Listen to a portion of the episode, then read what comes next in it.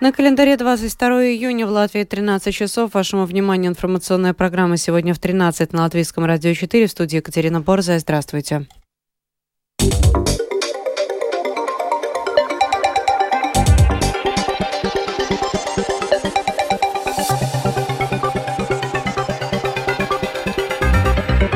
В этом выпуске Левиц выступил в Сейме с прощальной речью. Латвия по-прежнему жалуется на недостаточную поддержку со стороны ЕС. На Домской площади в Риге проходит традиционный зеленый базарчик. Теперь подробнее об этих и других событиях.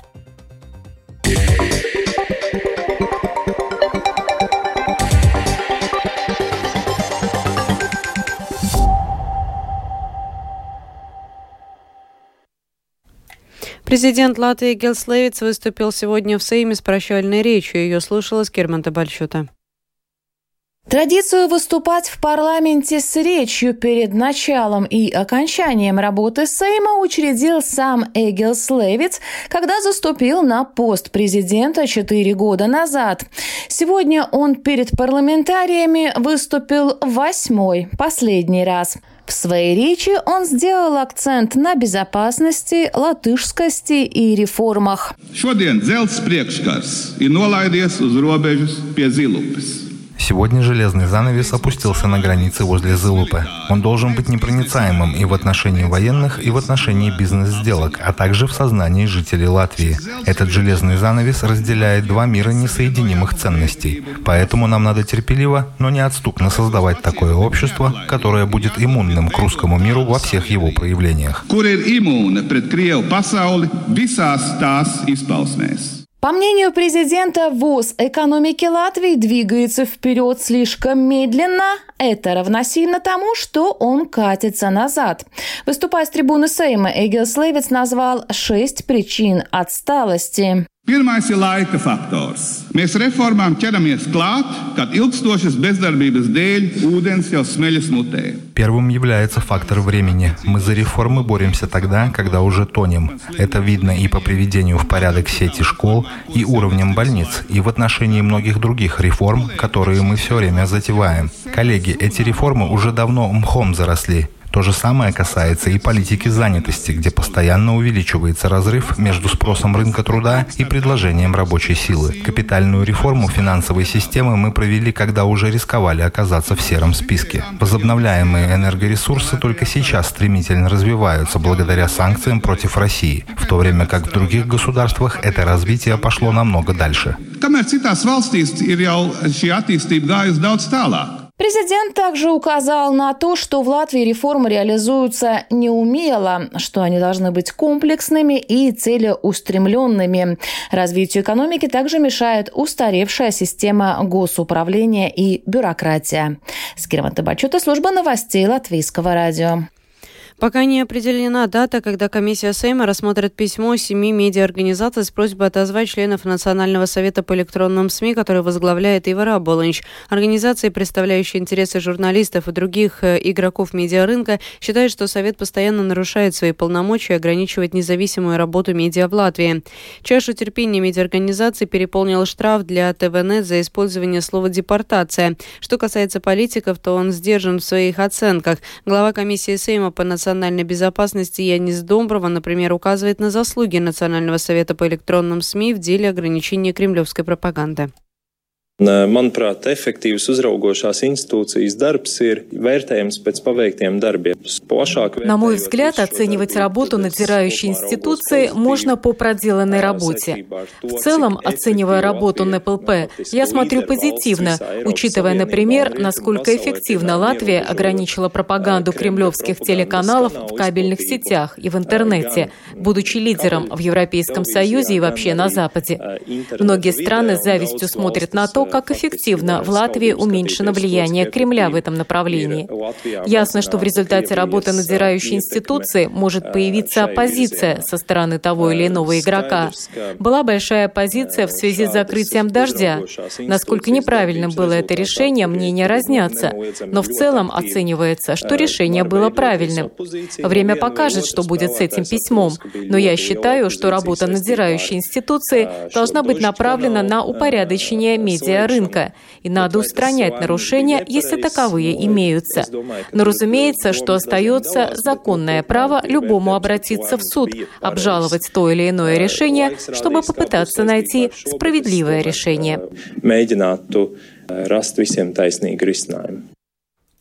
В свою очередь, глава парламентской фракции Объединенного списка Эдгар Таврос ожидает взвешенного решения по вопросу требования об отзыве членов Совета по электронным СМИ.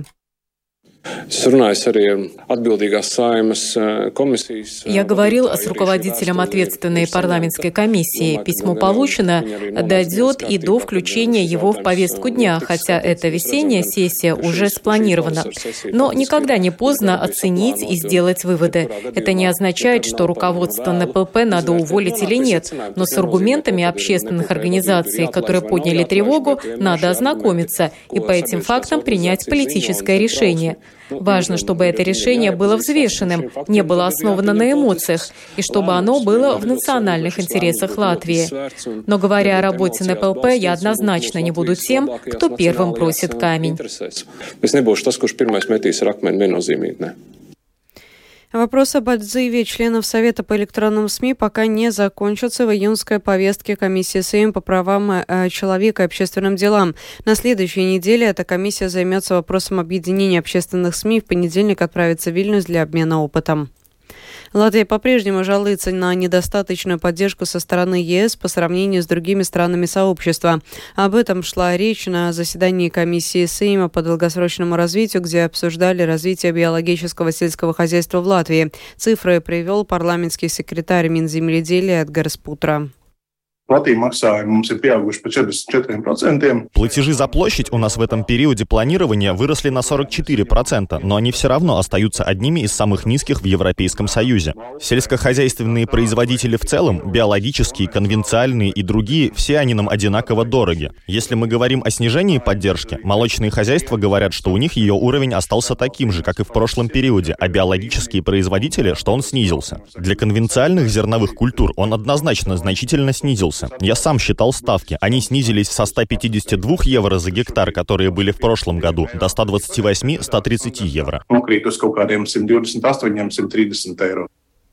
В этом году в Украине аграрии соберут урожай зерновых вдвое меньше, чем до войны. 45% посевных площадей остались незасеянными. О ликвидации сельскохозяйственного рынка Украины расскажет наш украинский корреспондент Оксана Пугачева.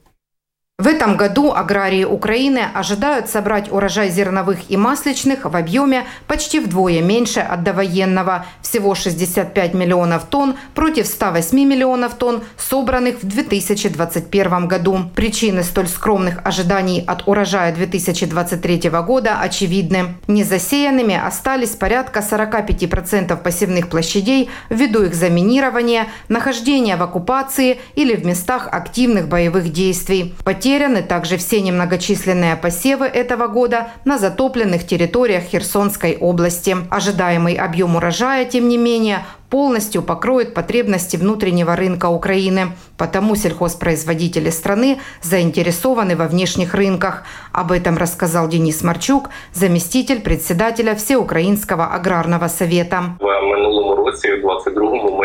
Для сравнения, в прошлом 2022 году мы собрали порядка 70 миллионов тонн. В этом сезоне планируем уменьшение до примерно 65 миллионов тонн. Тем не менее, это значительно больше, чем необходимо самой стране, поэтому мы так активно отстаиваем позицию, чтобы экспорт работал. Еще одна причина, которая радикально повлияет на аграрную сферу в долгосрочной перспективе – подрыв Каховской плотины и, как следствие, обмеление Каховского водохранилища. В связи с этим утеряна возможность орошения порядка 500 тысяч гектаров земли. У Украины уже не будет мощного аграрного производства на Херсонщине и Запорожской области. Возобновить поставки воды на эту территорию возможно только с восстановлением Каховской ГЭС. Николай Сольский, министр министр аграрной политики и продовольствия Украины отметил утраченную динамику в развитии сельскохозяйственной отрасли. Мы втратили дуже сильно динамику. Мы потеряли очень сильно в динамике. Мы каждый год очень сильно развивались. Например, в 2023 году наш урожай составил 108 миллионов тонн. У нас большинство проектов или заморожено, или отложено, или аннулировано. Это утрата динамики, я уверен, на несколько лет. Агросектор, обращают внимание в профильном министерстве, ощущает сильную нехватку кредитных средств, потому все ресурсы Минагрополитики направлены сейчас на различные программы относительно увеличения ликвидности аграрного рынка. Оксана Пугачева, специальный украинский корреспондент, служба новостей Латвийского радио.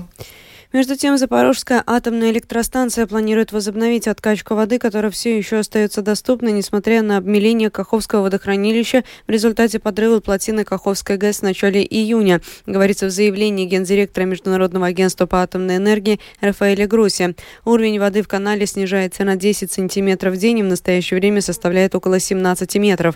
Предполагается, что вода в этом канале будет обеспечивать охлаждение реакторов АЭС в течение многих недель, утверждают в МАГАТЭ. Евросоюз пришел к выводу, что не может законно конфисковать замороженные российские активы, вместо этого сосредоточился на временном использовании этих активов. Информация о выводах Евросоюза следует из доклада рабочей группы по использованию блокированных российских резервов, продолжит Рустам Шукуров.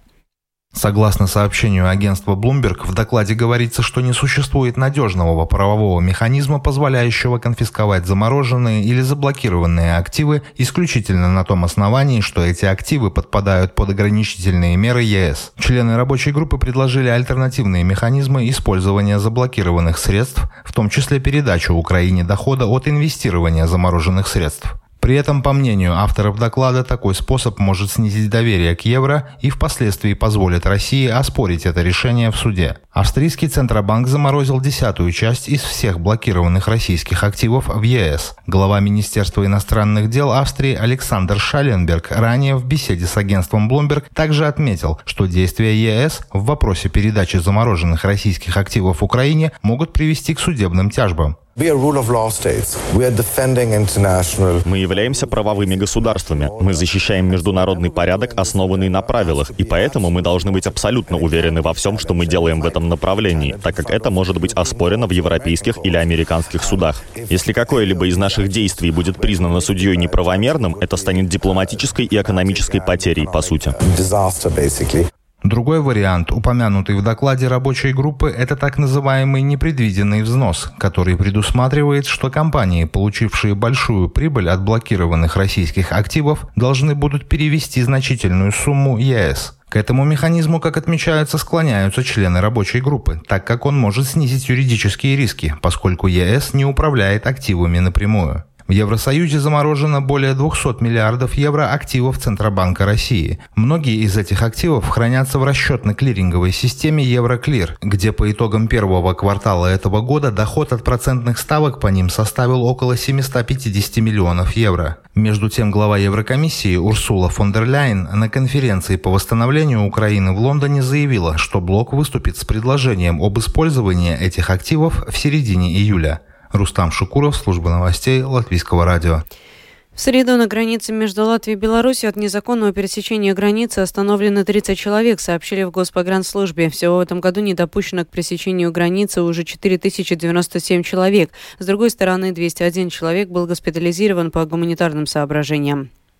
26-й год подряд на Домской площади в Риге сегодня состоится традиционно накануне Лига «Зеленый базарчик». Ярмарка с участием более 230 торговцев продлится до 19 часов. О мероприятии на Домской площади расскажет представитель Рижской думы Синдия Гравере. Varēsim iegādāties gan ozolapu, gan ziedu vainagu. Можно приобрести как дубовые ветки, так и цветочные венки, а также яновые травы с благоухающих летних полей. Будут также латвийские крестьяне и ремесленники, которые предложат свои продукты. Они отлично подойдут как для праздничного стола, так и для создания настроения. Параллельно всему этому будет культурная программа. Культура программа. В трех местах для купания в Риге температура воды достигла плюс 20 градусов, сообщили в Рижской муниципальной полиции. Температура воды в Кишезерсе достигла плюс 21, на Кипсале плюс 20, а в Бабелейте плюс 24 градусов.